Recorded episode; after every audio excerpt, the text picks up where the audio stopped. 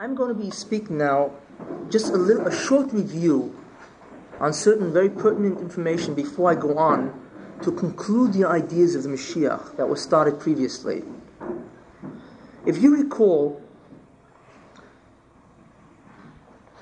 if you recall, when we look at Adam Rishon, and since we just passed Parshas Bereshis, it's very appropriate uh, what we're going to speak about. As I had mentioned previously, that the idea of Mashiach begins from Adam Rishon, and that's where it's rooted. That's very fundamental to understand. If you recall the task of Adam Rishon, what was Adam Rishon supposed to do? If you look at the Chumash, then one gets an idea that he was not supposed to eat from the Eitz Hadas, Toivara. He was not supposed to eat from the tree, knowing good and evil.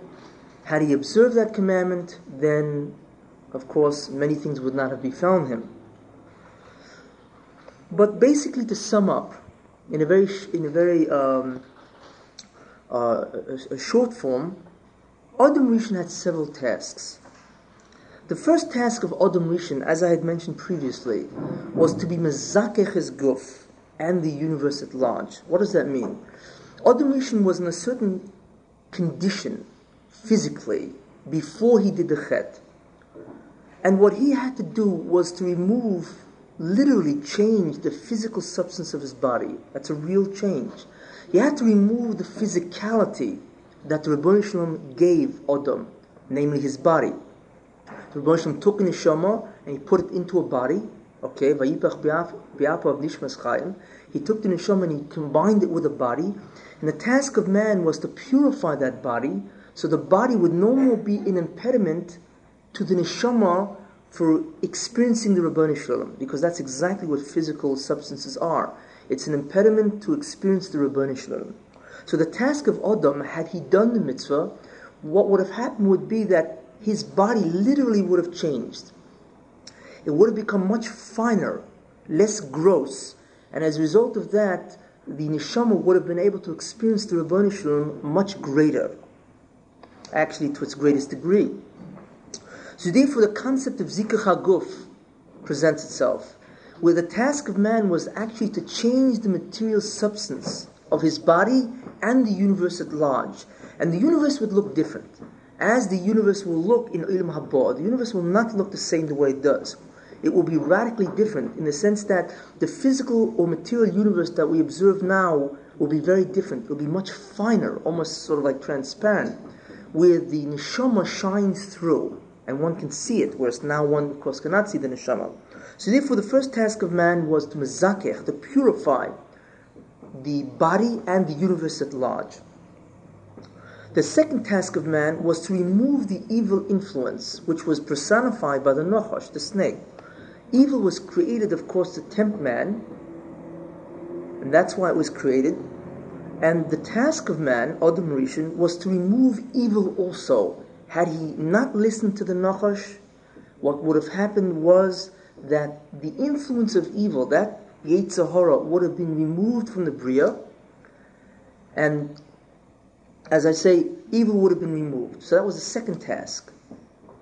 First, to mezakich his to purify his body, and second is to remove the evil influence from the Bria itself, from creation. Now, what would have that have produced? Adam would have accomplished what's called the chisarn. Now, in order, the Rebbeinu created a major deficiency in the universe, and the task of man is to remove that deficiency. What is the deficiency the Rebbeinu created in the universe? The deficiency that the Rebbeinu created in the universe was a concealment of His presence, a concealment of the nature of the Rebbeinu himself. And it is the task of man to try to understand the nature of the Rabbanu Shalom, to see through the Bria. So, and therefore, the Rabbanu Shalom created the universe in a situation called Hester Yehudai, where his unity, his absolute unity, the nature of the Rabbanu Shalom is concealed, Hester. And it is the purpose of man to be Magala Yehudai, to reveal that unity, or the true understanding of the Rabbanu Shalom in the Bria. Now, in order for Adam to be tested correctly, the situation was created where the universe was created with a certain amount of concealment of the Rebbeinu Shalom. So it was possible for Adam to fool himself and say that wait a minute, it's possible to eat from the tree uh, Eitz Hadas, and as a result of that, I will become like the Rebbeinu Shalom.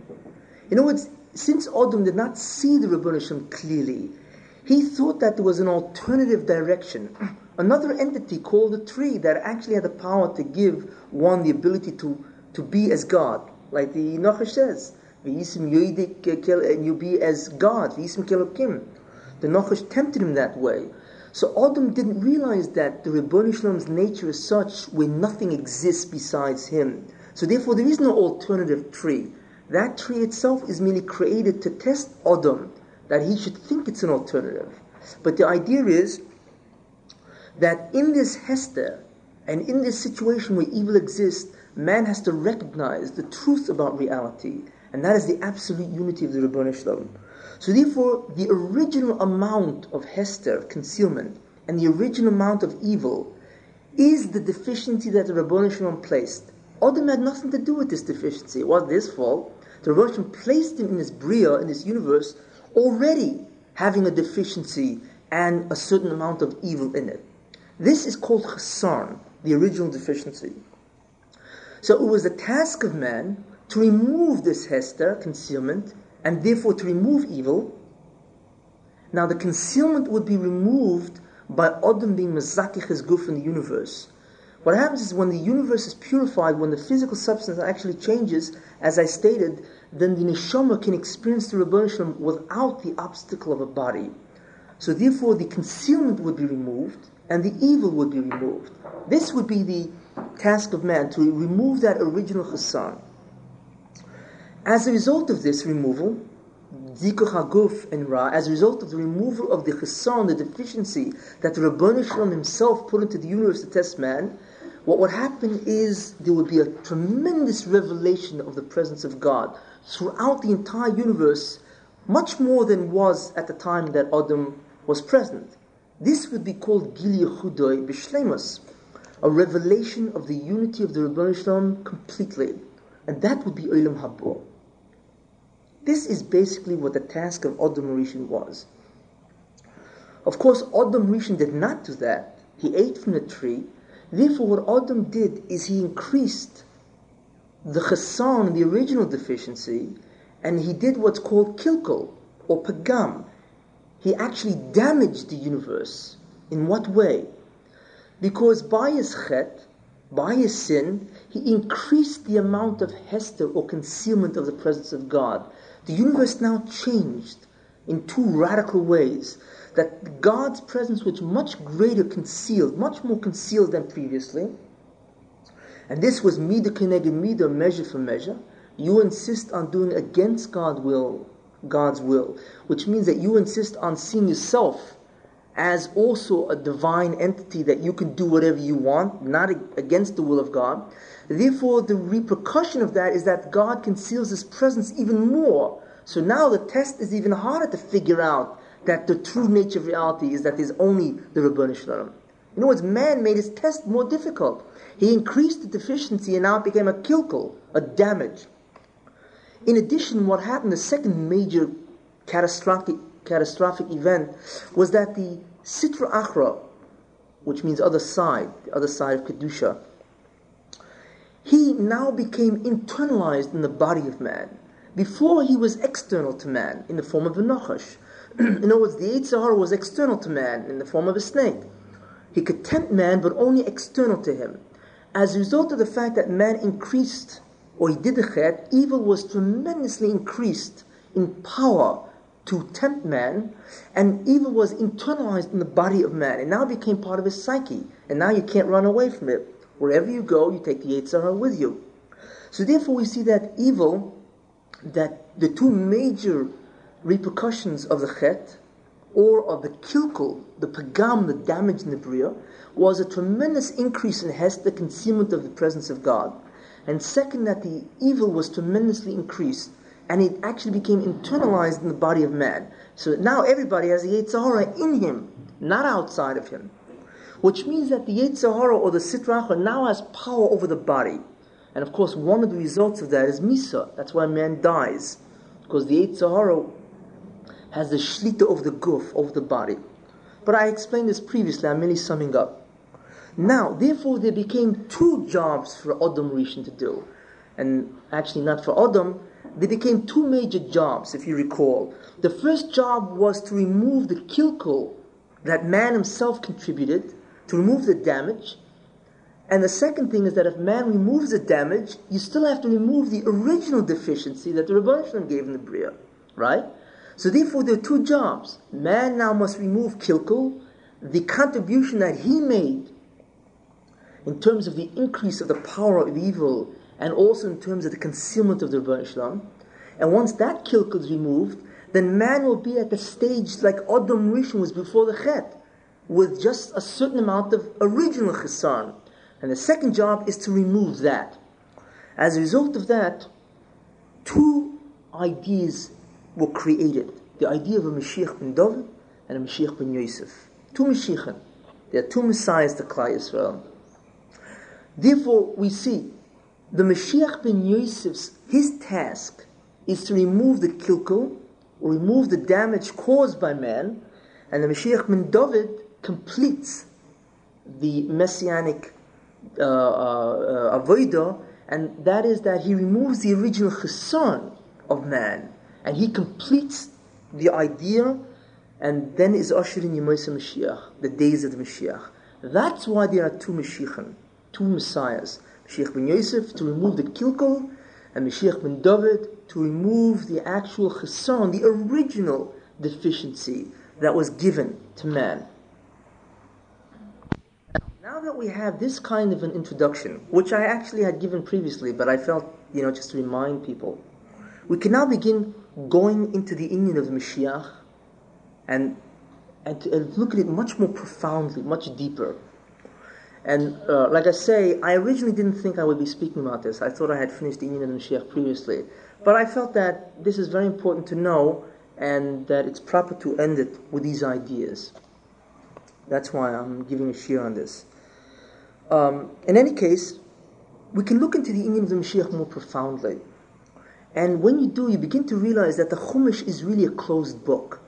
It's a very interesting kind of book, the Chumash, Sefer on, it can be read on one level, but on another, another level, there's an internal story that is very different than the upper story.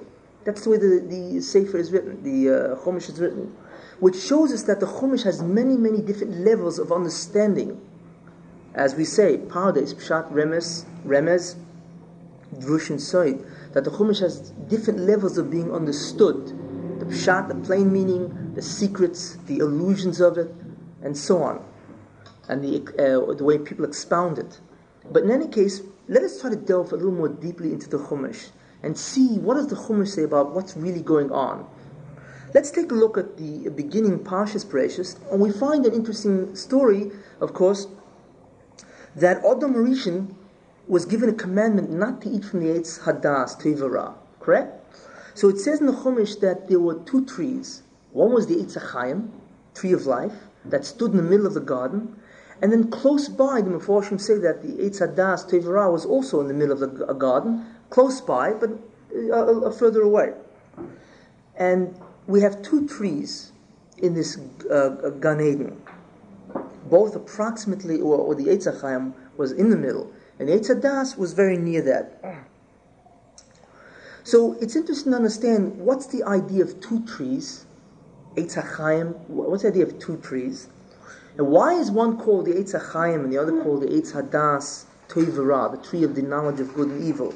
Other than what the story says, that if you eat it, you get knowledge of good and evil, and if you eat that, you live forever. Other than those ideas, there, is there any kind of deeper meaning involved in the name and the quantity of the trees? Also, they were both in the middle of the garden. They were not far from each other. What also is the, the meaning of that? To understand this, we understand that the Eitz HaChaim itself is really a symbol. A symbol of what? The Eitz HaChaim symbolically represents the Rebbeinu Shalom, because it's the Eitz HaChaim, it's the tree of life. It is the source of all being, the source of all reality. And of course, it's precisely in the middle of the garden because everything emanates from the middle. So the Eitz HaChaim, as such, the tree of life, represents the Ribbon Shalom, who is the tree of life, the Eitz Chaim, the source of all existence to all beings. The Eitz Hadas, Tevara, the tree of knowledge, knowledge of what? Knowledge of and Ra. What is and Ra? One either has knowledge about the source of existence, or one doesn't have knowledge of the source of existence. That is what good and evil is. If you know the Rabbani Shalom, that is Tov. If you know the Eitz HaChaim, that is the Tov. And if you don't know about the Eitz HaChaim, you don't know about the source of existence, you think you are the source of existence, that's called Ra. So it comes out that the Eitz Hadas Tov Ra is really the tree of knowledge. It represents man, the Eitz Hadas Tov Ra. That man has the knowledge of good and evil in him.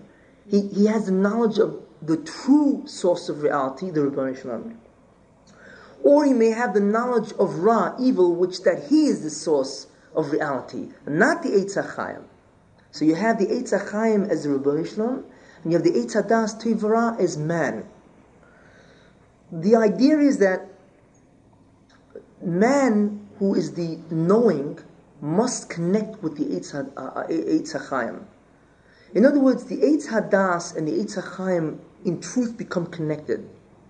In other words, in the beginning, reality was created such where you had the Eitz HaChaim in the middle of the garden, and the Eitz Hadas Tivara in, also in the middle, but further away. That being further away, or that short distance that it was away from the Eitz HaChaim, represents the amount of hester that was in the bria, the amount of concealment, since it was away from the Eitz HaChaim. It had a, it had a great, it had a great knowledge of the Eitz HaChaim, but was more limited because again it was away from the Eitz HaChaim.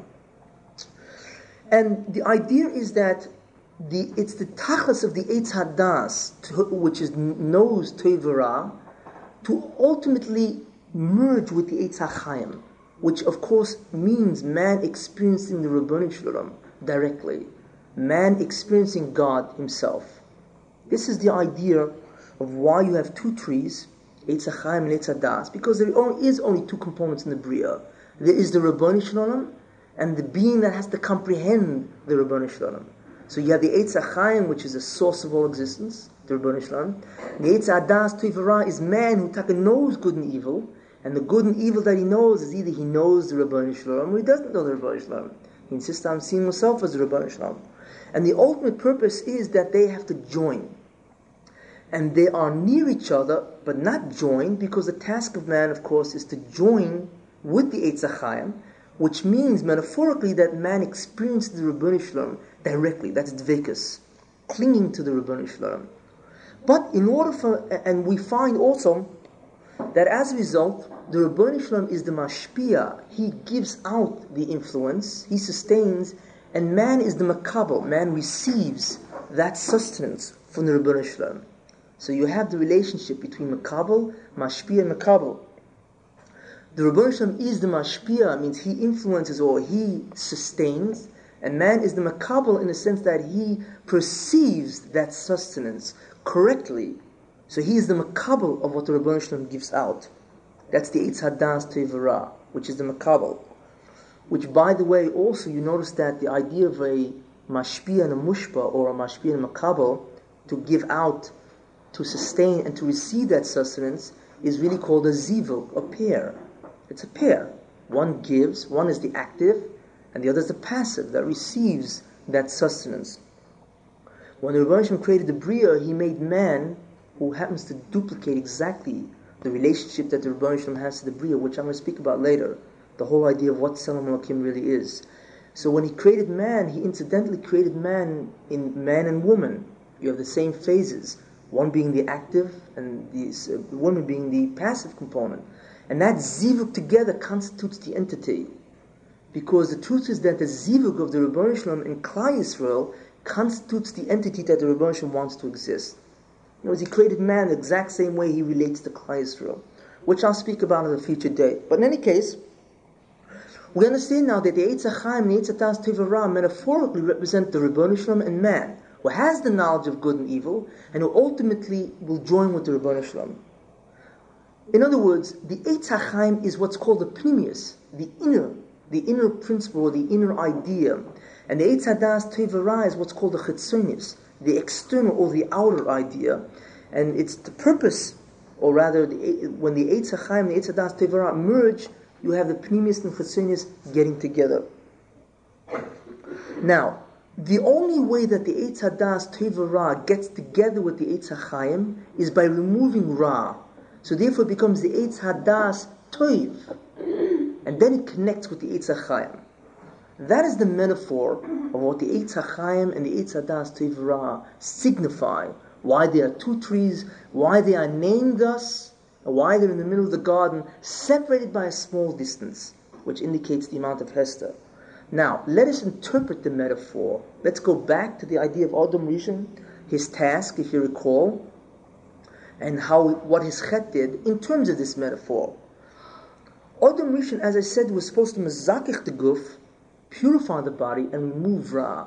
In other words, Adam Harishon was supposed to, supposed to remove the original chesan, which is the ra connected to that tree. The Eitz Hadas Tevara, there's a certain amount of evil connected with that tree. He was supposed to remove that evil out, and it would be the only the Eitz Hadas Tev. This was the one task of Adam. The second thing Adam was supposed to do is what? Purify the body. That would have meant removing the distance between Adam and the Rebbe Shalom. That would have meant, metaphorically, uniting the Eitz Hadas Toiv with the Eitz HaChaim. That's what he was supposed to do. And that would have been, a, of course, a removal of the original deficiency that the Rebbe Shalom gave into the Bria. And as a result of that, the completion would have been that the tree would, trees would have been united, which means that man would be united with the Rebbe Shalom, Dvekus, and that would be the state of Olam Haba. It's an exact metaphor. How you see the Eitz HaChaim is an exact metaphor for the whole purpose of what man has to do. Now, Adam did not do that. Instead, what? He increased the deficiency, right? He damaged, so therefore he increased the distance between the trees, A, and he also increased the amount of evil in the tree. It was now Eitz Hadas, almost Eitz Hadas, a little toiv and a lot of ra. So this is what Adam did to the tree. He damaged the outer tree, the Das Ra, by removing it further from the Eitz HaChaim and by adding into the Eitz Hadas Ra much more Ra. So now, as I say, it's Eitz Hadas Ma'at, Eitz Hadas Toiv Ma'at, V'ra And now it knows much more evil. So therefore, the task of man, of course, becomes two. And now again we look at the, the two Mashiachim because they complete the task. The task of the Mashiach ben Yosef is to remove the Ra, the extra Ra, put into the universe, or the extra Ra put into that tree, to remove that Ra. This is the task of the Mashiach ben Yosef. To remove that kilkel, the damage that was done to that tree, the increase of the Ra. And the task, and, and that is, how is that illustrated? If you recall, I went into the scenario of the Mashiach previously, and I said that the Mashiach has four, uh, four uh, purposes. Mashiach ben Yosef. The first purpose is what? Is to restore all Klal Yisrael in Eretz Israel, kibbutz gluyos, to bring back all the exiles of Israel in America, in Russia, all over the world. The second thing is to subjugate the goyim under the Jews, the third tachlis is to reveal the original or light, or chokhmah, as I had mentioned previously, or to bring in the presence of the Rebbe much greater in the universe. And also to build the Beis Hamikdash. These are the four ideas. One can understand now why these, these are the four ideas in concrete terms, the four missions. Now you can understand these four missions in terms of the metaphor which I had mentioned, Eitz Hadas Tevara. His purpose is to what? Is to remove the kilkul, to remove the evil, right, from the entire Bria. The evil is removed, so therefore, if he if you remove evil from the Bria, what would result? Then the Eitz would be Eitz Hadas Toiv. Ra would be out. In other words, evil would be external like it was originally, but not removed. So by gathering Klal Yisrael together and bring him into Eretz Yisrael, in essence, what has he done? He's externalized the Goyim. Because right now, what is Klal Yisrael? Spread throughout the entire universe, correct? There's no difference between Klal Yisrael. You have Jews in every country. What the Mashiach does is by gathering the Goliaths, he removes the Ra external to Klal Yisrael. You now have Israel versus the entire world outside of it. So that's the Kibbutz Gluyos, which removes Klal Yisrael away from the Goyim. Again, his mission, the tree symbolizes his mission, which in effect will really happen. And the second thing is that by removing Klal Yisrael and bringing him to Eretz Yisrael, he also subjugates the Goyim. You know, because in order to do that, you have to have tremendous power against the Goyim, because they're not going to let the Jews go so quickly, even though they want to throw them out of the UN. But still, they're not going to let the Jews go that quickly. Russia, of course not. So in that kibbutz gluyos, he both subjugates the Goyim, but not destroys it. He subjugates it, and what he also does is he externalizes the Goyim, or removes the evil. Exactly what he has to do. And also, in addition, he removes the Hester, the Hester that Adam contributed, which is part of the damage that Adam did, part of the kilkel, by revealing that first light or the Chokhmah, or revealing the presence of the Rebbe Shalom in a much greater degree, and also by building Beis Hamikdash. Those two are the positive things that bring the Rebbe Shalom much greater back into the Bria. This is the Mashiach ben Yosef.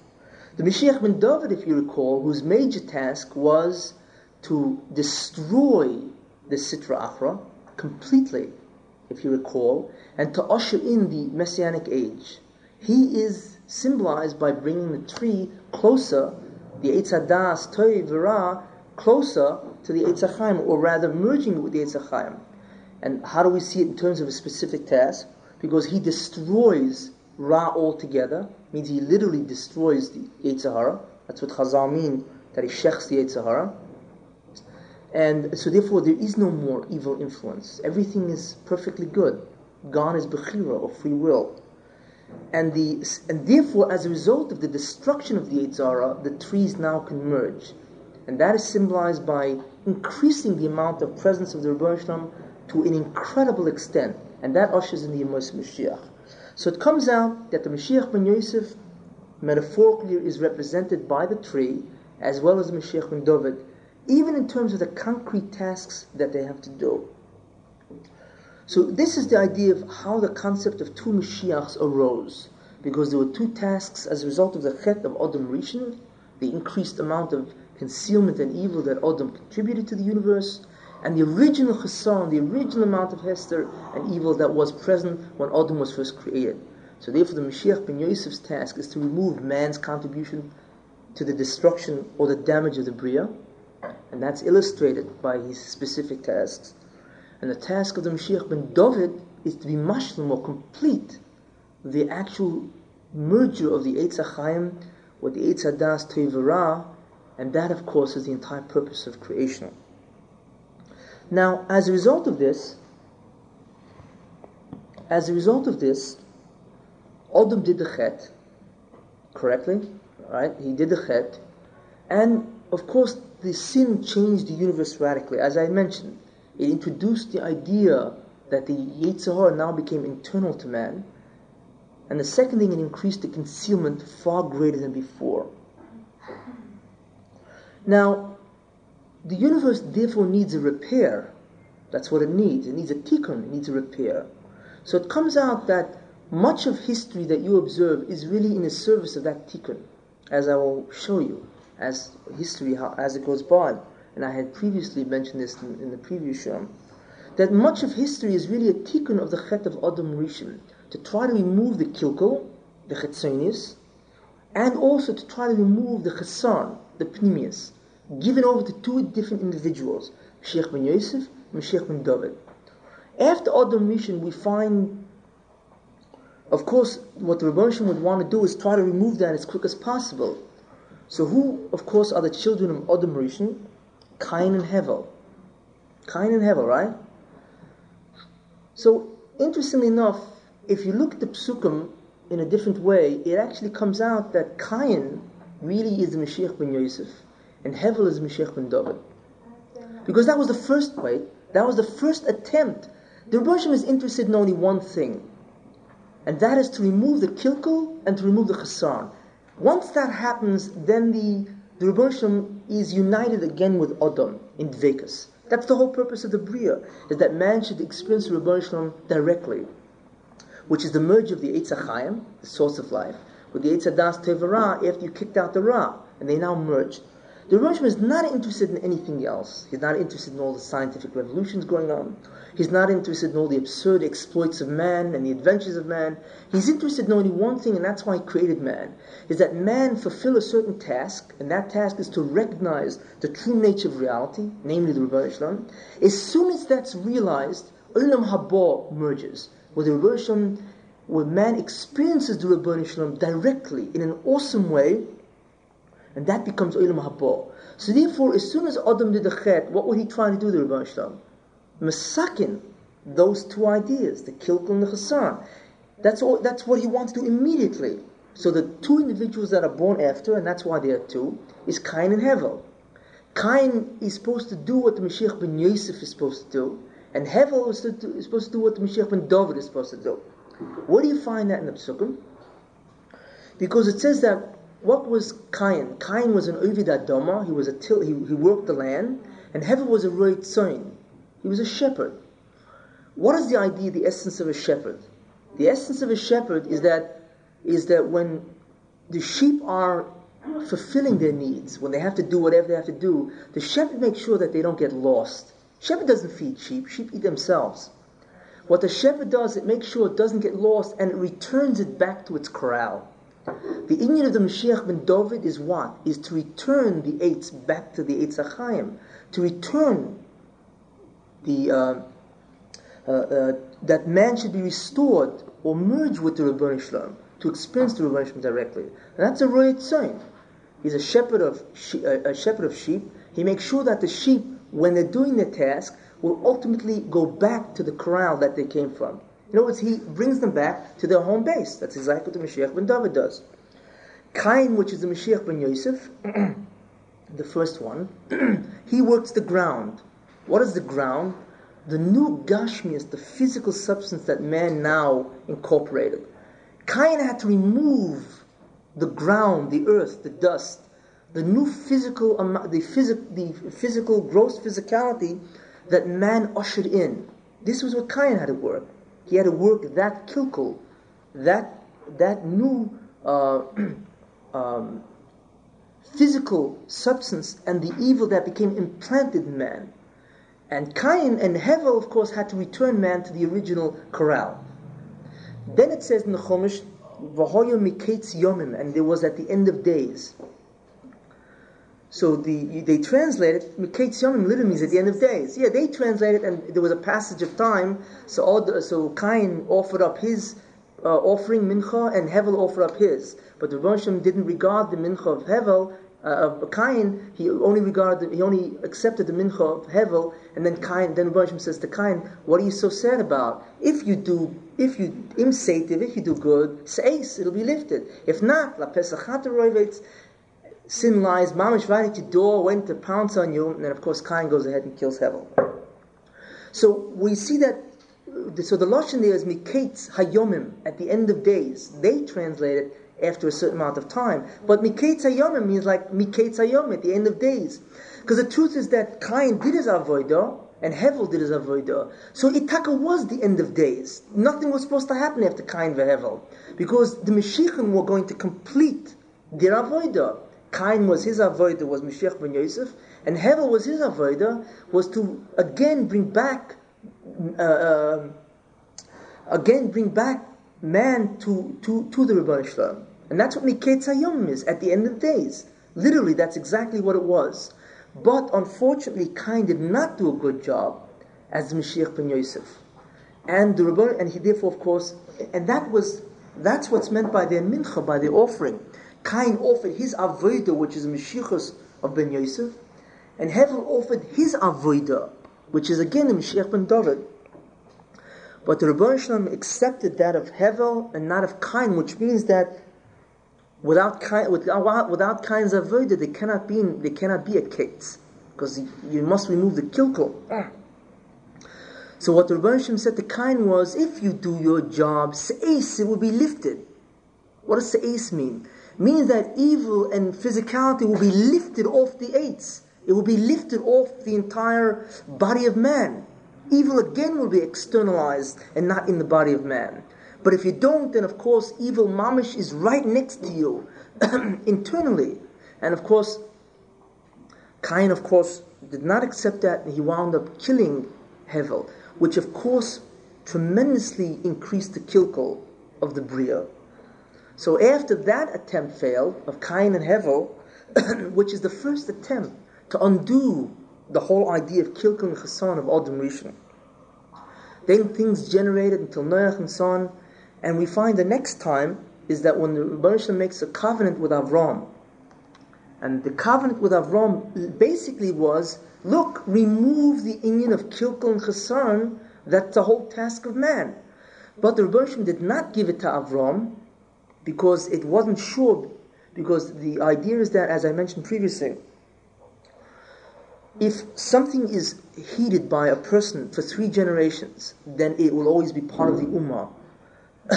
See, it now required a rabbim, many people apparently, to do this avodah. And what the Rebbe did, he made a bris with Avram, a covenant, or an agreement with Avram, that he would be Israel. And as I had mentioned previously, the tachlis of Israel, the purpose of Klal Israel, is to do those two things.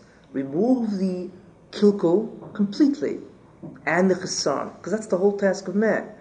So, since Avram was the first generation, the Rebbe waited for three generations till Yaakov, and Yaakov was called Yisrael. Why? Because you need three generations where, Jew, where a person observes the mitzvahs and so on, in order to be called Yisrael, the concept of Yisrael. And since three generations were observed, Yaakov, as a result of that, Yaakov was now called Yisrael. So as soon as Yaakov is called Yisrael, what happens? Now, again, the ideas of Mashiach appear. You have Yosef and Yehuda, the 12 tribes. The Rebbe doesn't wait, immediately he's back to try to fix the whole idea. So as soon as Yaakov is called Israel, he, the, the, the, the, two individuals who basically represent the idea of Mashiach is Yosef, one son, and, and uh, Yehuda, the other son.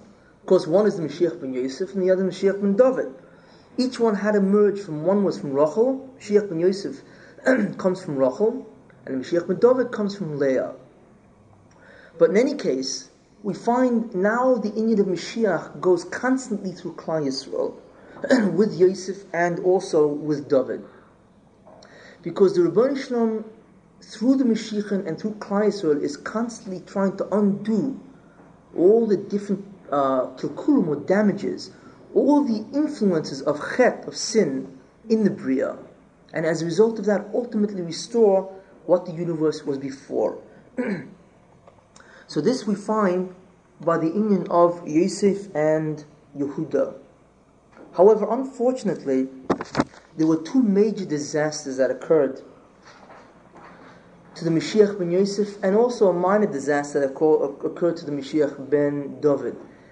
And with the understanding of that, one begins to understand a great deal of what transpires through history. The idea is that, if you recall, that Mashiach ben Yosef, the whole idea is to externalize evil, to subjugate evil. Well, Yosef was forced into Mitzrayim. Now, Egypt at that time, of course, was the greatest nation on earth. It epitomized all the evils that men were about. All the incest, all the Avodah all the kishif, everything that men was about Egypt symbolized that. So the task of the Mashiach ben Yosef, of course, is to subjugate that evil, and that's exactly what happened. Yosef went into Mitzrayim, into what's called the Klippas, into the Tumah of Egypt, and first he was a prisoner for quite a while, for 13 years. Then he became Sheni Lamelech in Egypt, so he subjugated Egypt as a result of that. And of course, he could not remove evil itself, so therefore he was only Sheni Melech. Pari was still above him. Because it's not the task of the Mashiach ben Yosef to remove evil totally from the Bria, merely to subjugate a majority of evil. So as a result of that, um, so therefore the position or the history of Yosef really tells us or indicates to us what the whole idea of Mashiach ben Yosef, and that's exactly why these things transpired to Yosef. Because again, as I said, the tachlis of Yosef is to subjugate evil. Okay, so therefore Yosef had to enter Mitzrayim to subjugate the greatest nation on earth, which epitomized basically most of the evil on earth, as Chazal say. so therefore, Yosef then went to Egypt to do that work, and he subjugated Egypt. However, there was a certain kilkel that arose. And what arose was, and this was a tremendous damage to the Mashiach ben Yosef. And from here we begin to understand why in the Gemara it says that the Mashiach ben Yosef dies, which I had mentioned previously. That the Mashiach ben Yosef dies, which I had mentioned previously, does not only mean that he dies. In other words, if when Mashiach ben Yosef comes and he does all these tasks, and then he's killed by Goig, Goig Mogog, Goig from the land of Mogog, or his other name is called Armilus, the Mashiach ben Yosef is killed after he becomes Mashiach. This is what the Gemara says. But I had mentioned previously that the Zohar says that the Mashiach ben Yosef will not be killed. Now, if the Mashiach ben Yosef does get killed, it doesn't mean that he's the only one that gets killed. It means that all of Israel goes back into the Golos after the Mashiach has come. And what the Gemara says that the ones who will remain alive is Chad Be'ir, one in a city and two in a family, happens then. That's how great the disaster would be if the Mashiach ben Yosef was killed. Because here is the Mashiach who comes to save Klal Israel, right? And he succeeds, and then he himself is killed by the Goyim, namely Goig or Armulus. It's another name for him. So the disaster is not only to the Mashiach ben Yosef, but Klal Israel goes back into the Golos, and there's an incredible amount of catastrophe to Klal Israel, and then Mashiach ben David comes to save whatever's the remnant of Klal Israel. So obviously, everybody has a vested interest in the Mashiach ben Yosef not dying, obviously. So the question is really, why does the Mashiach ben Yosef die? Who ever heard something like that, that a Mashiach dies?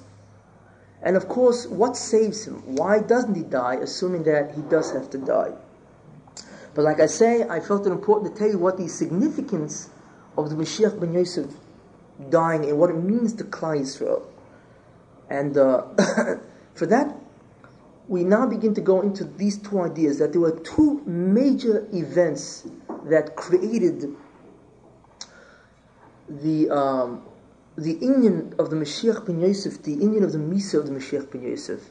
And as a result, to offset that death of the Mashiach ben Yosef, other things happen through history in order to correct or undo that idea.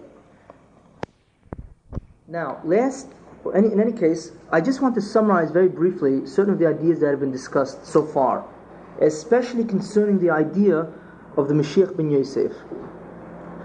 And I, I mentioned that Adam Rishon had several tasks to perform, and as a result of his chet, of course, not only did he not perform those tasks, but he damaged the Bria.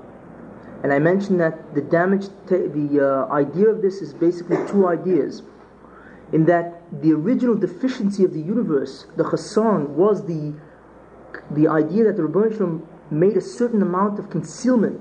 And the task of man would be to remove that concealment of God. Uh, in other words, to understand that the Rebbeinu is the true source of all existence. That original amount of, uh, of, uh, of uh, hester, or concealment of God's nature, in, a, in that sense, is called chassan and man, by doing his sin, Adam Rishon, damaged that and he increased the amount of concealment, and that is called kilkul. So, therefore, there are two levels of work. One is that man must remove the kilkul or the, the amount of uh, concealment of God's presence that he contributed. And the second is that once that has been done, then man will be back at the original level of what God contributed to the Bria in order to give man a task and uh, man would then remove the chassan. And therefore, what arose was two concepts: the Mashiach ben David and the Mashiach ben Yosef. Mashiach ben Yosef is the being or individual who will remove the kilkel, the damage that man did to the bria, And the Mashiach ben David is the one who's mashlim the avodah, who removes the contribution that the Rebbeinu Shalom did, the amount of hester the Rebbeinu Shalom did. And we, of course, always ask for the Mashiach ben David because he is the second of the Mashiachim who completes the work. Now, uh, I mentioned also the idea of Eitz and Eitz Hadas Tevera, that those two trees symbolize the entire purpose of man. That man is represented by the Eitz Hadas Tevera. He is the one who knows good and evil. And the Chaim is the Rabbani himself. And it's a task of man to remove Ra and become an Eitz Hadas Tev. And therefore to unite with the Chaim. That's why there are only two trees and the fundamental understanding is that the two trees are united, which is Dvekus. I'm going very rapidly now. Uh, and the idea is that the man who is represented metaphorically by the Eitz Hadas Tevera will then unite with the Eitz Chaim. However, man did not do that, so as a result of this, the Eitz Chaim was then further removed from the Eitz Hadas Tevera, and the Eitz Hadas Tevera now not only was it more removed from the, the Eitz Chaim, but the tree also changed in the sense that evil became implanted in the tree. And that corresponds metaphorically to man, the evil in the Bria or the Yetzer Hara now became internalized in man. Uh, and then I mentioned Cain and Hevel, that Cain was the first Mashiach ben Yosef and Hevel was Mashiach ben David, and it did not succeed again. And then I began to talk about Yosef and Yehuda, and today is where I will really be going into that much more in depth. Now, as as time went on, after the first attempt failed at restoring mankind to its original position, namely Cain and Hevel, I had mentioned that the universe proceeded again where mankind again did more and more chatoim. Until the Rebbeinu made a covenant with Avram, which means that Avram is now the one to restore the Bria to its original status. That's what the covenant means and it's symbolized by Mila, which is something which uh, I will deal at another time. How that how it symbolized the entire idea. But in any case, uh, and it waited, of course, till Yaakov, as I mentioned previously, that the idea is that if, if an individual, if a tradition is held by three generations, that means it will never be lost by that family.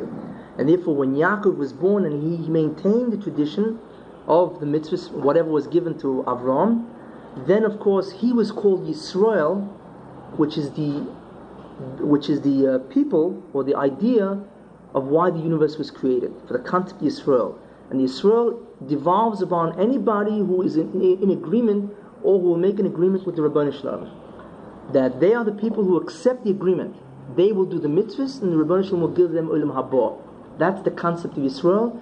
And Yaakov, since he held the tradition and he was the third generation, Therefore, he was called Yisrael. That's why Avram and Yitzchak were not, because they needed three generations to make sure that that tradition would be held. Okay. Now, as soon as Yaakov, of course, is called Yisrael, we now have the concept of the original ideas of the two Mashiachim again appearing in history. Because the whole historical idea, especially Jewish history, revolves around those two ideas. There's Mashiach ben Yosef and Mashiach ben David. One to remove the kilkul and the other one is to remove the chesan of the bria. This is the whole idea, and we begin to find it, of course, in Yehuda and Yosef. Now, the idea of the idea of Yehuda and Yosef, or rather, the idea of Yosef, I'll enumerate actually. Uh, what I want to do is explain a very fundamental idea first. In order to appreciate the ideas of the Mashiach ben Yosef, the Mashiach ben David, one has to know certain ideas which are a little mystical, but it's really not too difficult if you explain them okay. Now, there is such a concept in Kabbalah, and I'll explain it so nobody has to get frightened. There's a concept called Hislapshus of Kedusha B'tech HaKlippus. What does that mean?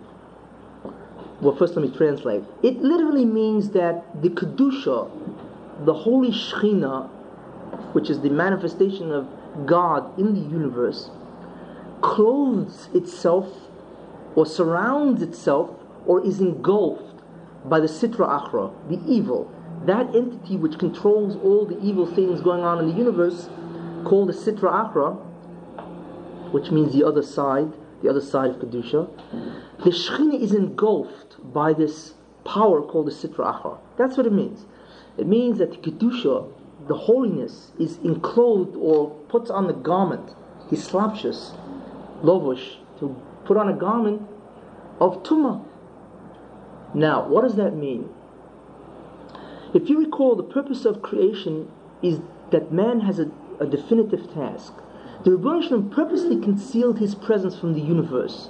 And the task of man is that he should realize who the real source of all existence is, and as a result, the physical universe would express that revelation, that which means that the Rebbe would be perceived more in the universe. If man does chatoim or sins, then God would be less concealed in the universe, and physical universe would express that way. That you don't you don't see the Rebbe anymore in terms of what's happening in history. This is the general idea, which is really elaborated on the previous tapes. But in any case, man controls the amount, or rather, man Adam Rishon controlled, and everybody controlled it until Avram. Once Avram made the agreement, nobody controlled it but Avram and his descendants. And the only way Goyim can control what I'm going to speak about is if they become a Jew. That's the only way they have access. In any case, uh, when a person who has that control by his mitzvahs or his averis, when he does a mitzvah, he can affect the Rabban Shalom in the Bria. He actually brings the presence closer in a literal sense. And historically, it manifests itself in many ways. When a person has a chet, or that individual that can have that effect, what happens is the Rabban Shalom is concealed in the Bria, and as a result, history reflects itself in a different way. Now, that is metaphorically symbolized by what we call the hislapshus b'tuch klipus.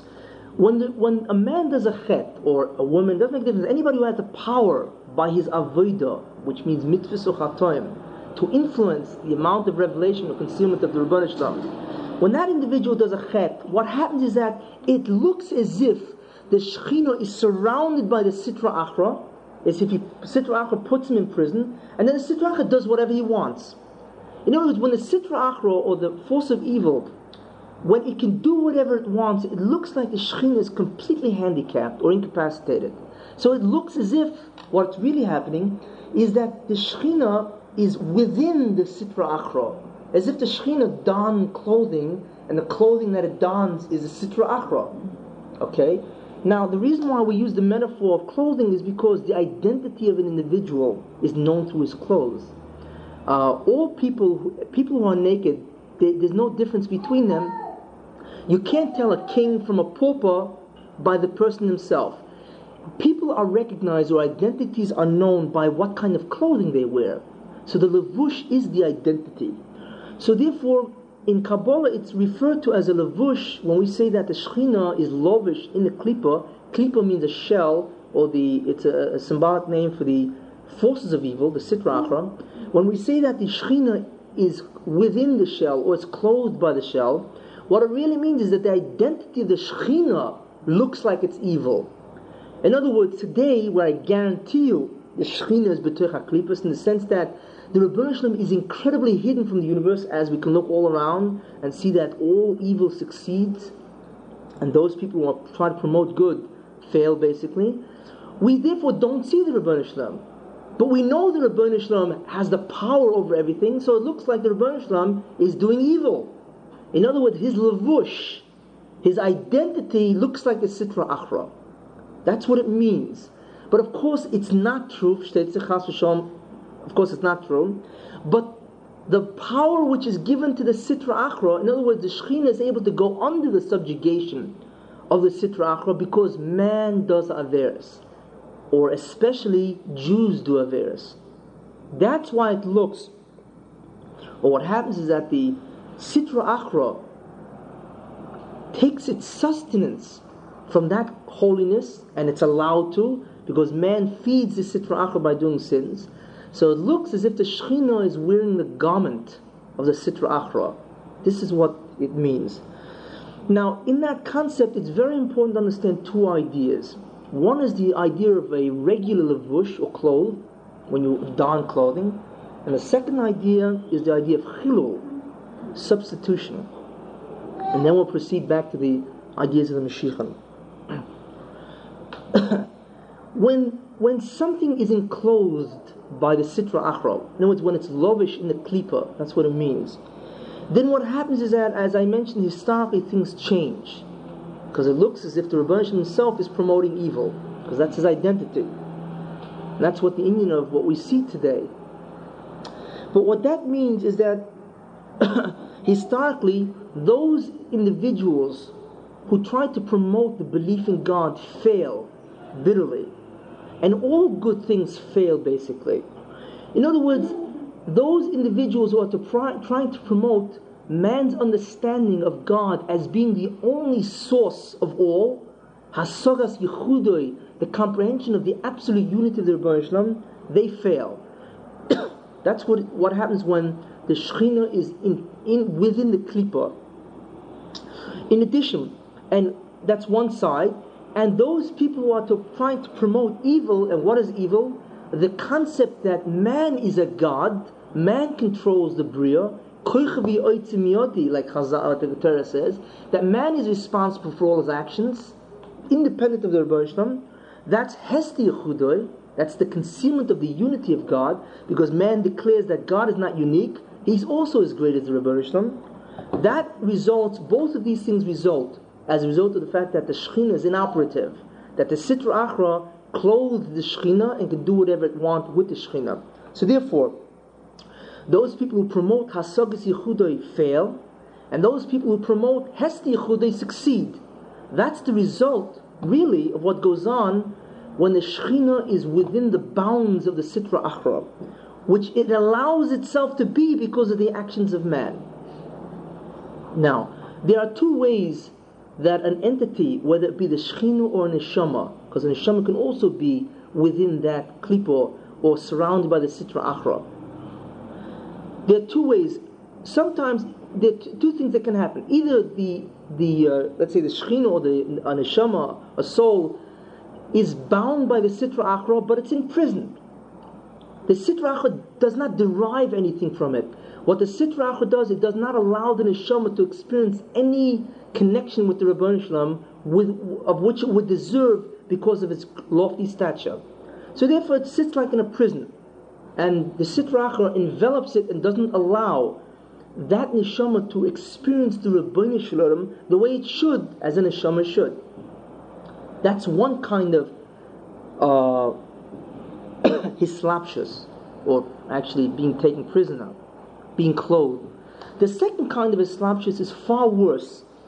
And that is when the, the Sitra Achra not only is able to keep that neshama from experiencing the Rabban Islam, and therefore there's tremendous pain to that neshama, okay, but it's able to unique or actually take the power of that neshama and use it for its own end. That's called chilul, substitution. It's actually able to take the, the kedusha that this neshama should experience, and it can take that kedusha and use it for its own ends which is the opposite, of course, of what the neshama would do. The neshama would experience the unity of the Rebbe Shalom, Hasagas Yichudai. The Sitra Achra takes it and reverses it, and uses that power to actually conceal the presence of God from all mankind. So that's called a chilul. The second one is, of course, far greater than the first, because the first one does not affect the bria, the universe at large. The second one means that the Sitra Achra the Yetzer Hara, the Malcham I don't care what you call him. He can now go from one end of the earth to the other, destroying individuals who want to promote the revelation of God. And he gives success to all individuals, the Arabs, Russia, whatever you want. Uh, however, we, and I enumerated before what, what that means. He can give success to all those kind of individuals that are incredibly evil in mankind. And he derives that power from the neshama itself that he has within its binds. Now, the whole relationship of how the Sitra Achra works is for another time, but basically it's a seesaw effect. When, when Kedusha is subjugated, it means it can benefit from its power. If Kedusha is above, then the Sitra Achra is below. It's a seesaw.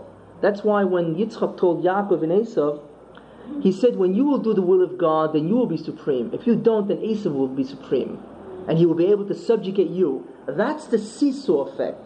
If people do mitzvahs, then kedusha reigns, and the ra is nichna. It's subjugated underneath the forces of good, and it's powerless.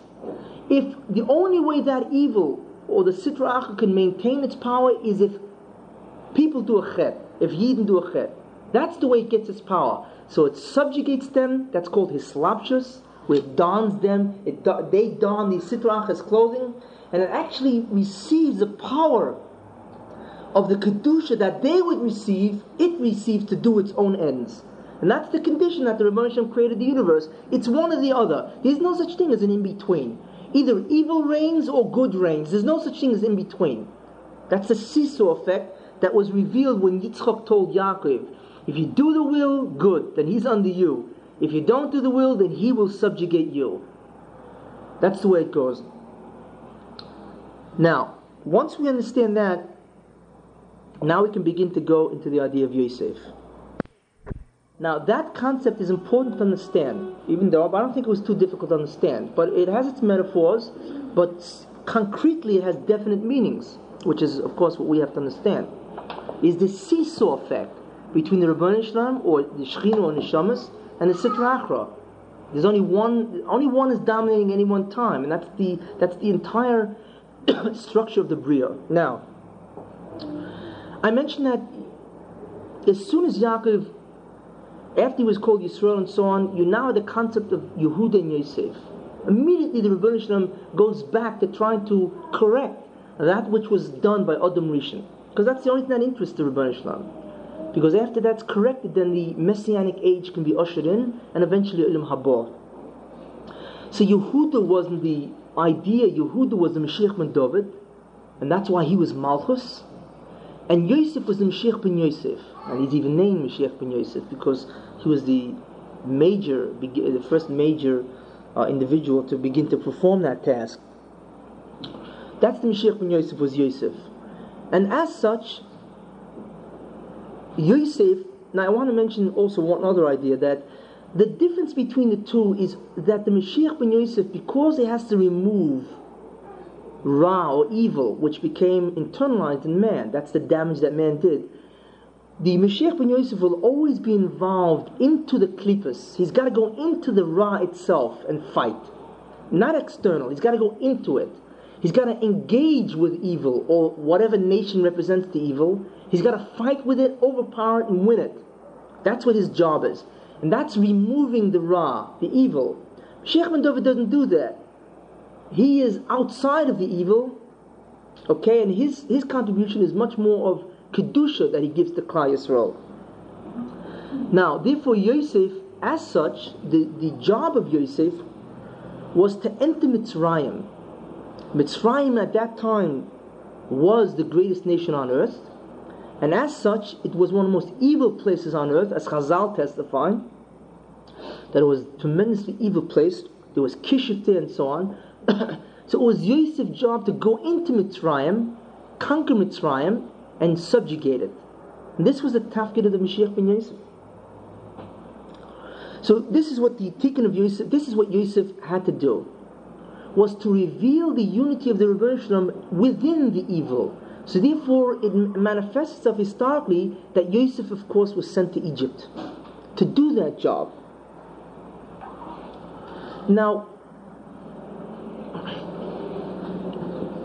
As a result, Yosef was first a prisoner in Egypt, which means he was subjugated by Egypt, and then after a while he was able to take over and he became a Sheni Melech. He literally became the second man to the king.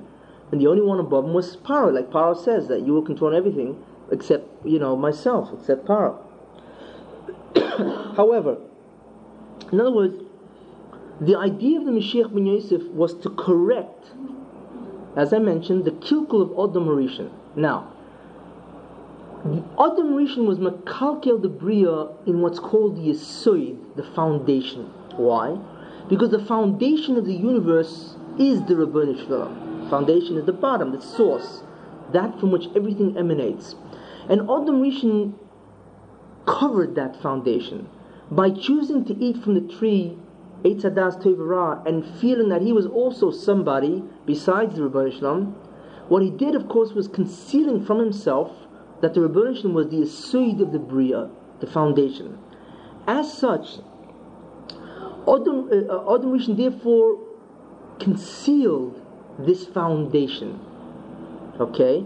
And therefore, the tafkid of the Mashiach ben Yosef would be to reveal the Yesod, or, or the foundation, which is the Rabban Shalom. That's what it means, metaphorically. To reveal the Yesod of the foundation means to magala the Yichur of the Rabban Shalom throughout the Bria. And therefore, Yosef, what Yosef was supposed to do is enter Egypt and to bring the recognition of the Rabban Shalom throughout, and that would be the tikkun of the Yesod, to correct or to fix the foundation of the Bria which was damaged by Adam. That's what was damaged. The comprehension that God is the foundation of the universe was damaged by Adam's chet. Therefore, it's a tafkid, and that is the kilkel of Adam. That's the contribution that Adam did. Therefore, the Mashiach ben Yosef has to correct that, what he's going to do is masakin that Yisod, correct or rectify the damage to the Yisod, and be Magali Yechudot. Therefore, what Yosef was supposed to have done is go into Egypt, be subjugated, and rule it, which he basically did. Then, what would happen after that is that Klal Yisrael would go through Egypt. They also had to go B'Tech HaKlippus. Israel, right? We were in Egypt for 210 years. Why? Because again, Klal Yisrael had to go into the evil. Same idea to go into Egypt and to maintain their faith, which was three things, if you remember. They didn't change their names, right? They didn't change their garments. The names, the garments, language. and they didn't change the language. Thanks. Exactly. They had to maintain that in the face of Egypt, which was the greatest uh, source of tumah, in that way they were also masak in the kilkel. Now you know why Israel, through no fault of their own, basically, had to go through 210 years of slavery to undo the same kilkel. And therefore, Klal Yisrael also went into Egypt, and eventually they subjugated Egypt just like Yosef. They went out, and of course, they killed Egypt. That, that's how, how what, what kind of a great job Klal Yisrael basically did. So again, you, you begin to see historically what happens. That the inyan to remove the kilk means you have to combat that Ra, go into that Ra, and subjugate it. This is what happened with Yosef. Now you begin to understand why Yosef went to Egypt, how the whole thing revolved itself that this should happen, and why Yisrael was in Egypt. Okay? Now this would have been great, and therefore, as a result of that, Yisrael after Egypt had now purified or had removed the kilkel of Adam Rishon. They actually had done it. And they had removed not only kilkel, but they were about to remove the original chesan in the Kabbalah Satira. Okay? So it was excellent. So the universe was, so the messianic age was about to be ushered in, which it would have been, which Chazal say. Chazal say that the Zoyam of the Nochosh, which again is a metaphor the venom of the serpent, which means the influence of evil, was removed from the Bria because after Mitzrayim. That's what Chazal say. The Gemara, what does that mean? They are saying that the influence of evil, which came into the universe as a result of Adam Rishon's chet, right, was removed by Klal Yisrael and also by Yosef Mitzrayim. That's exactly what happened. Now, this is what the, the avodah of Yosef, the avodah also, of course, of Yisrael, and they had been successful in removing. However, certain things happened which severely damaged the whole relationship.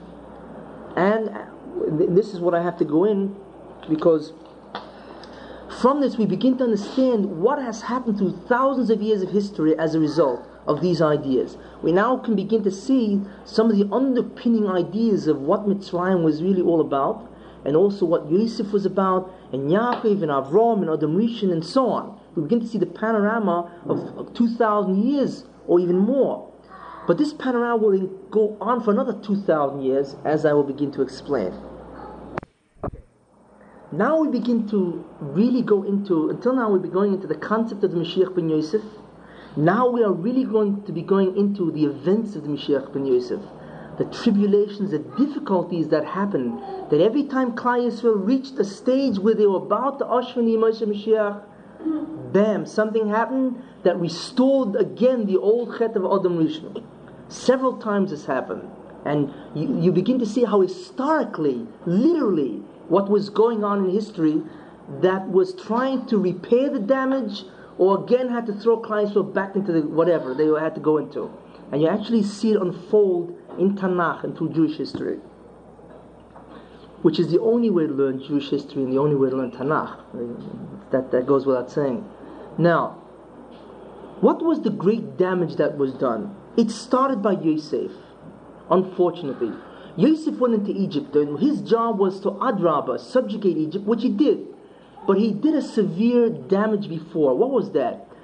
He was tested with the Fatifa's wife, Ashes Fatifa, in the sense that she wanted to have relations with Yosef, which the Torah clearly says, and she told him to, that she wanted relations with him. She waited until everybody went out because he was very fair looking, Yosef. He was an incredibly handsome person.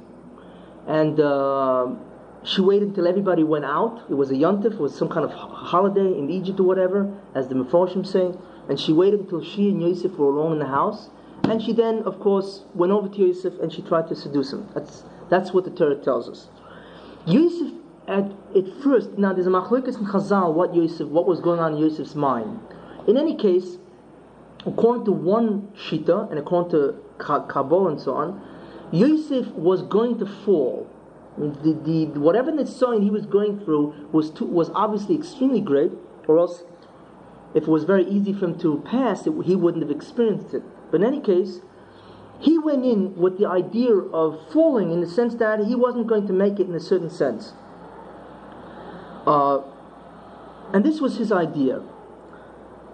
However, what, what the Medrash says, the Chazal say that an appearance of his father came in front of him and said, uh uh-uh, uh if you do this, then it's all over. It means your name will be obliterated from the Choshen, and so on. It means the chet that you're about to perform is of such significance that you will be removed as a shevet command.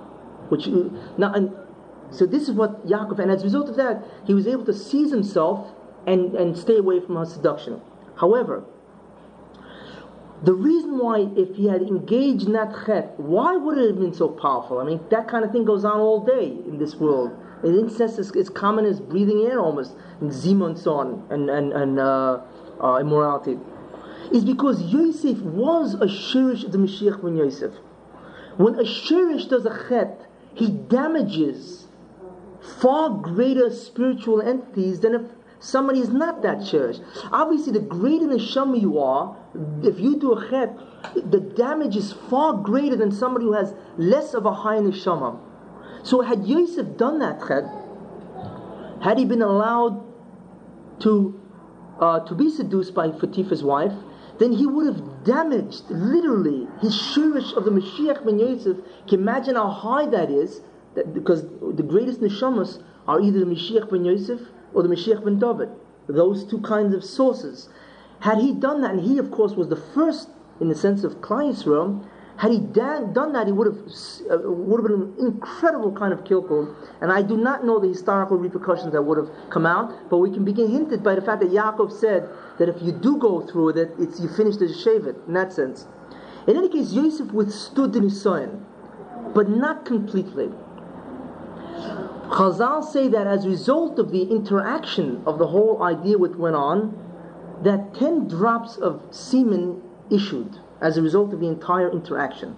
In other words, he was nitzel, he didn't do anything. However, the machshava and the, the, the tremendous seduction of what was taking place did make a certain effect. And that is 10 drops, esatipos, which Chazal say, of semen did issue forth. Now, those yutipus, of course, by themselves produced tremendous damage. And that's where Yosef did the damage. He wasn't completely, he was omed b'tzitkosoi, in, in the sense of really going through. However, there was something that he did do damage. And because his neshama was so great, it was an incredible kilkel of, of, of whatever spiritual entities that these neshamas represent. Now, as a result of that, what Yosef was poigim, of course, by that was the asoid or the foundation. Again, there was a pagam of the foundation, which is the Rebbeinu being revealed throughout the universe. Pagam is a, def- a defect. So therefore, what happened was, as a result of this, is that he damaged through that, and he was a Mashiach ben Yosef in that sense, And as a result of that, the kilkul, as I said, was tremendously powerful.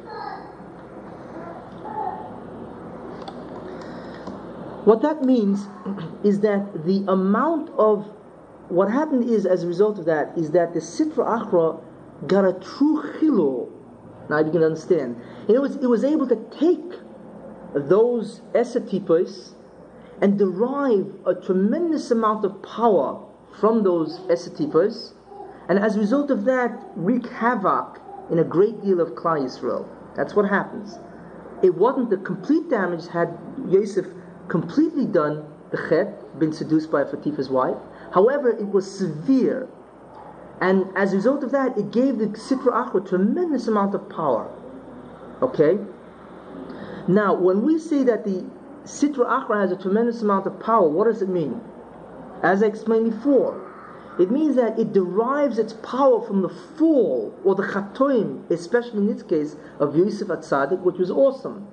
Therefore, what that would mean is that the individual who represent the Sitra Achra, who are that? The Goyim. Because the Goyim, by the majority, try to uh, promote evil, tremendous vicious in the Bria.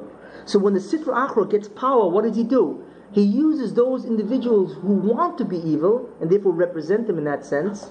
They choose to represent them, and he gives them power to subjugate Jews. That, that's exactly what it means. So therefore, that idea of the esotipus gave the Sitrach a tremendous power. And what that would mean is that 10 tzaddikim would have to be killed. What it means is that, which let me explain this before I get to that, that as I said, the Sitra Achru receives a tremendous amount of power because of the Kedusha which was hidden, again, the Klippas, which means that the uh, the chet of Yosef, in that sense, was able to give the Sitra that power. Therefore, it, it expresses that power through Goyim. Now, what is the greatest the greatest expression of a goy's ability to to uh, be masti chudai? If, in words, if the Sitra has power in a tremendous sense to hide the concealment of God's presence, right? And it manifests itself through goyim that Goyim now can do something which will tremendously conceal the presence of God. What act can they do which is the, the, the, the, the, most powerful act of all of Hesti Chudai? And the answer is killing Jews. There is no greater, that, that's what the ultimate power of the Sitra Achra is. There's, the Sitra Achra tries to get Yidden not to do mitzvahs, so it has conservative movements and reform movements. There's many ways to shake Jews and try to tempt them from not doing mitzvahs. But the greatest way he can do is by getting the Goyim to kill the Jews. That is the greatest chil Hashem of all because it indicates where is God if his own people are being slaughtered. That's what Titus said, I have killed the God of Israel because that was a logical conclusion. I could not have destroyed the Jews if I hadn't killed the God of Israel. That is the right that I killed God because if he's so powerful, he would never have allowed me to kill his own people. So therefore, the manifestation of the greatest koyach of the Sitra Achra, when he does use the goyim for his uh, uh, promote his purposes, is when a goy kills a yid. That's what it is.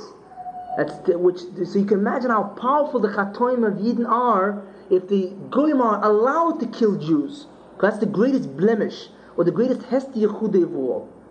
Therefore, to go back, the fact that the Sitra Achra derived the kedusha of 10 drops, right, of, from Yosef Atzadik, which was a shurish of the Mashiach ben Yosef, gave him incredible power to kill Jews, A, but not only to kill Jews, but to prevent the inyan of the Mashiach ben Yosef from materializing. Okay? Now, through history, that would manifest itself in three ways.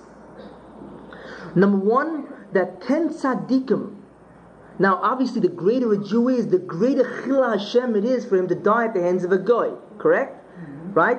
The greater a Jew is in, in Kedusha and Tzidkus, obviously the greatest Hester would be if that Jew died because God is allowing the, the goyim to kill that kind of a tzaddik. That's the greatest Hester. So therefore, the ten drops would mean that the Sitrach has the right to kill ten of the greatest tzaddikim of all. Number one, to to offset the kedusha of those 10 drops of Mashiach ben Yosef. In addition, it wouldn't be sufficient because what was damage would require the killing of Jews throughout the Golos. That's why every time a Jew is killed at the hands of a Goy, it's part of the tikkun of the Mashiach ben Yosef of Yosef. That's exactly what's going on.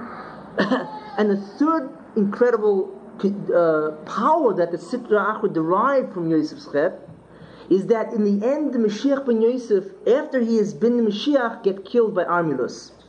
Armilus is Goy. You all know Goy Gumogoi. Yecheskel says that in the end there will be Gog, Gog and Magog uh, from the land of Magog. And the Gemara said that the Mashiach ben Yosef will be killed. Now you understand why. Because the Chet of Yosef was so great that the Sitra Achro gave, would give Goyim, in this case Goy, who was a Goy, such power where he can stop the inyan of the Mashiach ben Yosef itself. That's how powerful the Chet of Yosef was. So therefore, ten tzaddik would have to die, A. Thousands of Jews throughout the centuries would have to die at the hands of Goy. And a third idea would be that the Mashiach ben Yosef himself, after he's appointed Mashiach, would have to die at the hands of a Goy called Armilus. Of course, that wouldn't last that long, but the Yidden would be tremendously, as I mentioned in the last year, that what that would mean for the Yidden is that the Goyim would then take the Yidden back on the Golos and really afflict them, because they'd want to make sure that that never happens again, the idea of Mashiach. Until the Mashiach ben David would come and destroy the Sitra Achra completely. But this is what would happen as a result of the, of the uh, idea of what Yosef did. However, in other, what's important to understand is that the Jew is mechaper for the power he gives the Sitra Achra. He got a mechaper for that sin. He has to atone for that avera. The atonement is the ability of the Sitra Achra to make the world a much more difficult place to live in. That's his atonement. And the shvitz, the, the difficulties that he has to go through in order to observe the mitzvahs and to remain alive is his fault. He gives the Sitra Achra that power. And the Sitra Achra uses the Goyim because that's his representative, those people who have decided to represent him, of course. And therefore they have incredible power over the Jews as a result of those Chatoim. And the specific Chet of Yosef would have been those three. However, fortunately, as a result of the inyan of Mitzrayim, Egypt, and the Yisurin of Moshe Rabbeinu, the entire thing was niskan by the time they got out of Egypt. Everything was fixed. Everything. The kilkul of Adam Rishon, the pagam, the def- defect in the Shurish of the Mashiach ben Yosef, because of Yosef's chet, this was all fixed. Forgiven. It was niskan, it was corrected, because they had suffered for what and so on, and it was all corrected. So therefore, the, that's what Chazal mean that the, the Messianic age would have been ushered in right then and there had they not done the Egel, which I'll get into. But in any case, which we begin to see again what happened, but in any case, it was all fixed. Everything was corrected. And therefore, now we begin to understand why did Yosef have to go into Golos? You know, he ran out of Egypt when he was relatively young. And the next time we find him in Egypt again is 80 years old when he's about to assume the mantle of leadership. Moshe Rabbeinu, as we see clearly, who was brought up within Egypt, was the Shurish of Mashiach ben Yosef, and he was supposed to be the Mashiach ben Yosef, because that was the be- beginning of the end of the tikkun of Adam Rishon, correction. So Moshe Rabbeinu, in a sense, had to go into Golos, and that's the way he repaired the chet, the chet of Yosef.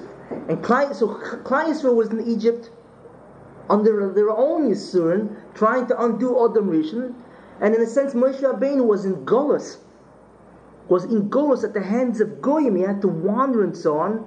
In that sense of a kapara for the chet of the original Shurish Mashiach ben Yosef, which was Yosef himself. And he, of course, was the Mashiach ben Yosef, or he was about to become, but he was the Shurish itself. So therefore, after everything was fixed, Moshe in Golos, Yidin Mitzrayim, everything is okay, and Yidden are about to enter, of course, Eretz Yisrael right away, because and that would have been the Messianic age. That Moshe Rabbeinu would have been the Mashiach ben Yosef, because he was mamish right at the point of being crowned, and the Mashiach ben David, whoever he would have been, would have appeared. Okay? And the Messianic age would have been ushered in, the Yemos HaMashiach, and never again would they have been under any kind of shibud, and Misa would have been obliterated from the world. So the, we see therefore that the concept of the Sitra Achra taking the Kedusha and turning it into its own end, which is the original structure of the Bria, the seesaw effect, okay? And the Chet of Yosef gave the ability of the Sitra Achra to kill 10 tzaddikim, incredible tzaddikim.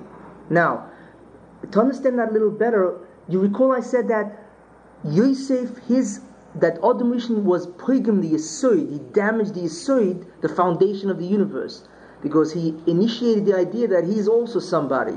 So therefore he concealed that concept that God is the source of all. That is the foundation.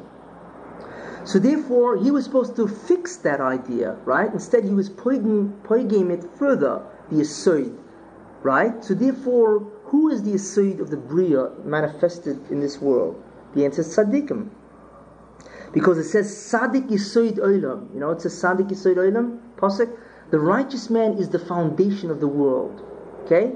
Therefore, the foundation of the world must die to correct the concealment of the foundation of the world. Now you know why tzaddikim have to die. Because if the pagam, the deficiency by Yosef was so great, we, we concealed a fundamental basis which is the Yisuri, the foundation, therefore the individuals who represent the foundations of the world, which is Sadiq, they must die to correct that error. Sadiq is Sayyid Olam. That's why tzaddikim die, especially when the pagam is so great at the hands of a guy. Remember, none of tzaddikim die. Tzaddikim die at the hands of a guy because of partial uh, of this idea. But those ten individuals will have to die is because Tzaddik Yisrael Olam, they represent each one promotes the foundation of the world, which is the Rabbi Shalom. They promote the belief in the unity and the absolute power of the Rabbi Shalom. So therefore, they, if that needs correcting, because it was concealed by somebody previously, they are, their death atones for that idea. This is the idea of Tzaddik Yisrael Olam. Now, one minute. Now, also what I want to mention is that this is indicated metaphorically, and it's very important to remember this metaphor again, because metaphors describe accurately what is the interpretation of the metaphor. It says after Yosef, he ran away from the house, correct? I mean, he stood in his son, with the exception of that unfortunate incident, right? So what happened? She grabbed his beged, his cloth, but his big doy, and he ran out and he left the beged in her hand. He left a cloth in her hand. So then she went to her husband and said, See what the Jew that you brought to me, see what he tried to do? Correct? What does that mean? That means that Yosef left his beged. What is the beged? The identity of an individual, correct? He left it in Egypt. That was the pagam. He left it in the klipa. He left it in Egypt. So therefore, the damage that he did was, it's metaphorically mentioned in the Torah that she grabbed his beged, which is his identity. Same idea. Shechin is, is clothed in the Sitra Achra. The beged of Yosef now is worn by Egypt. In that sense, that's what it means. That's what the Torah is referring to, metaphorically, allegorically, or uh, symbolically. Of course, the plain meaning is not that way. It's the plain meaning of the story. But the deep understanding of what's going on is that the beged of Yosef is in Mitzrayim and she's got a hold of it, which means that that is the indication that Yosef was poigim, whatever he had to do. He was supposed to correct that misunderstanding that God is this knows the understanding that God is the source of all. Instead, he left it in he left it in Mitzrayim in the hands of the Sitra Achra, and they now have the clothing. But as I say, this was all corrected. This was all corrected as time went on because of Moshe Rabbeinu and his Yisur and the Golos and so on and also the idea of the Jews in Mitzrayim. This was all corrected. Now, I just want to mention also shortly about Yehuda, and that Yehuda also damaged in a slight way, not like Yosef, also damaged the Mashiach or the Mashiach ben David in that uh, ben, ben David. And you'll notice that Mashiach ben, Mashiach ben Yosef is called Mashiach ben Yosef, but we don't say Mashiach ben Yehuda. We say Mashiach ben David. Why? Well, the beginning, right? There's no accidents, there are reasons why. But the beginning, and I'll explain that as time goes on, is that Yehuda made an error. He did a chet. They were about to sell Yosef. Where were they about to sell Yosef? In Shechem, in Doisen, which was mamish right outside Shechem. They were about to sell him in Shechem, correct?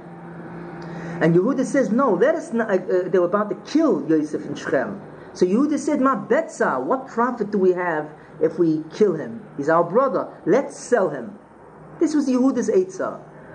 So instead of Yehuda being matzel as Yosef, saving Yosef, instead he offered that they should sell him. So then it says later, Vayired Yehuda me'es Echov, and Judah descended from his brothers. So Rashi says there in Chazal that Yehuda had a Yerida, he fell in Ruchnis. Why? Because the brothers said to him, You are the leader. Had you told us not to sell Yosef, we would have listened to you. Because when he told them to sell, they, it says Vayishma Echov, and the brothers heard, because Yehuda was the leader. So they said to him, Had you told us not to sell Yosef, but to return him to his father, we would have listened to you. Instead, you didn't. You yourself came up with that suggestion. And you yourself sold Yosef because of your idea to, uh, to, uh, to Egypt. And of course, the events happen in, in, Shechem. Therefore, Vayered Yehuda Meis Echov. Yehuda, there was a Yerida. So somehow that pagam or that idea which he he disturbed the Meshichos of Yehuda, and from then on, which I'll explain later, it no more would emanate from Yehuda, but from David. That's why it's not called Mashiach ben Yehuda, it's called Mashiach ben David. Because of that, because he suggested selling Yosef instead of saving Yosef, he was responsible for actually having Yosef given away into Mitzrayim, so it's like one Mashiach selling the other Mashiach. That's, that's what it sounds like. And you will see later on what the kapora for that was, where literally one Mashiach took over the other in order to machapa for that, which will mama see in Tanakh. But in any case, that was the chet of Yehuda, that he could have sold, he could have uh, bring him back to his brother because they said to him that we would have listened to you, he didn't.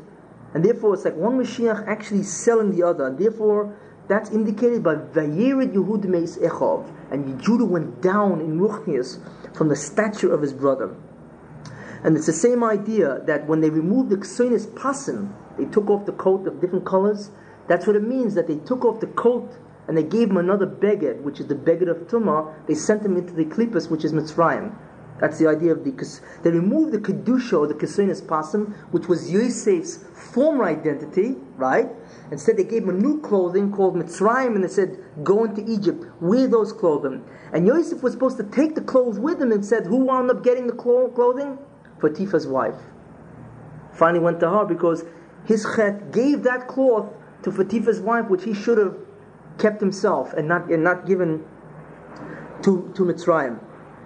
Uh, in any case, this is so far the events which are happening uh, in Klal Yisrael. Uh, and uh, I'll continue, of course, next week in terms of uh, the continuation of the unfolding of what's happening with Mashiach ben Yosef and Mashiach ben David throughout history.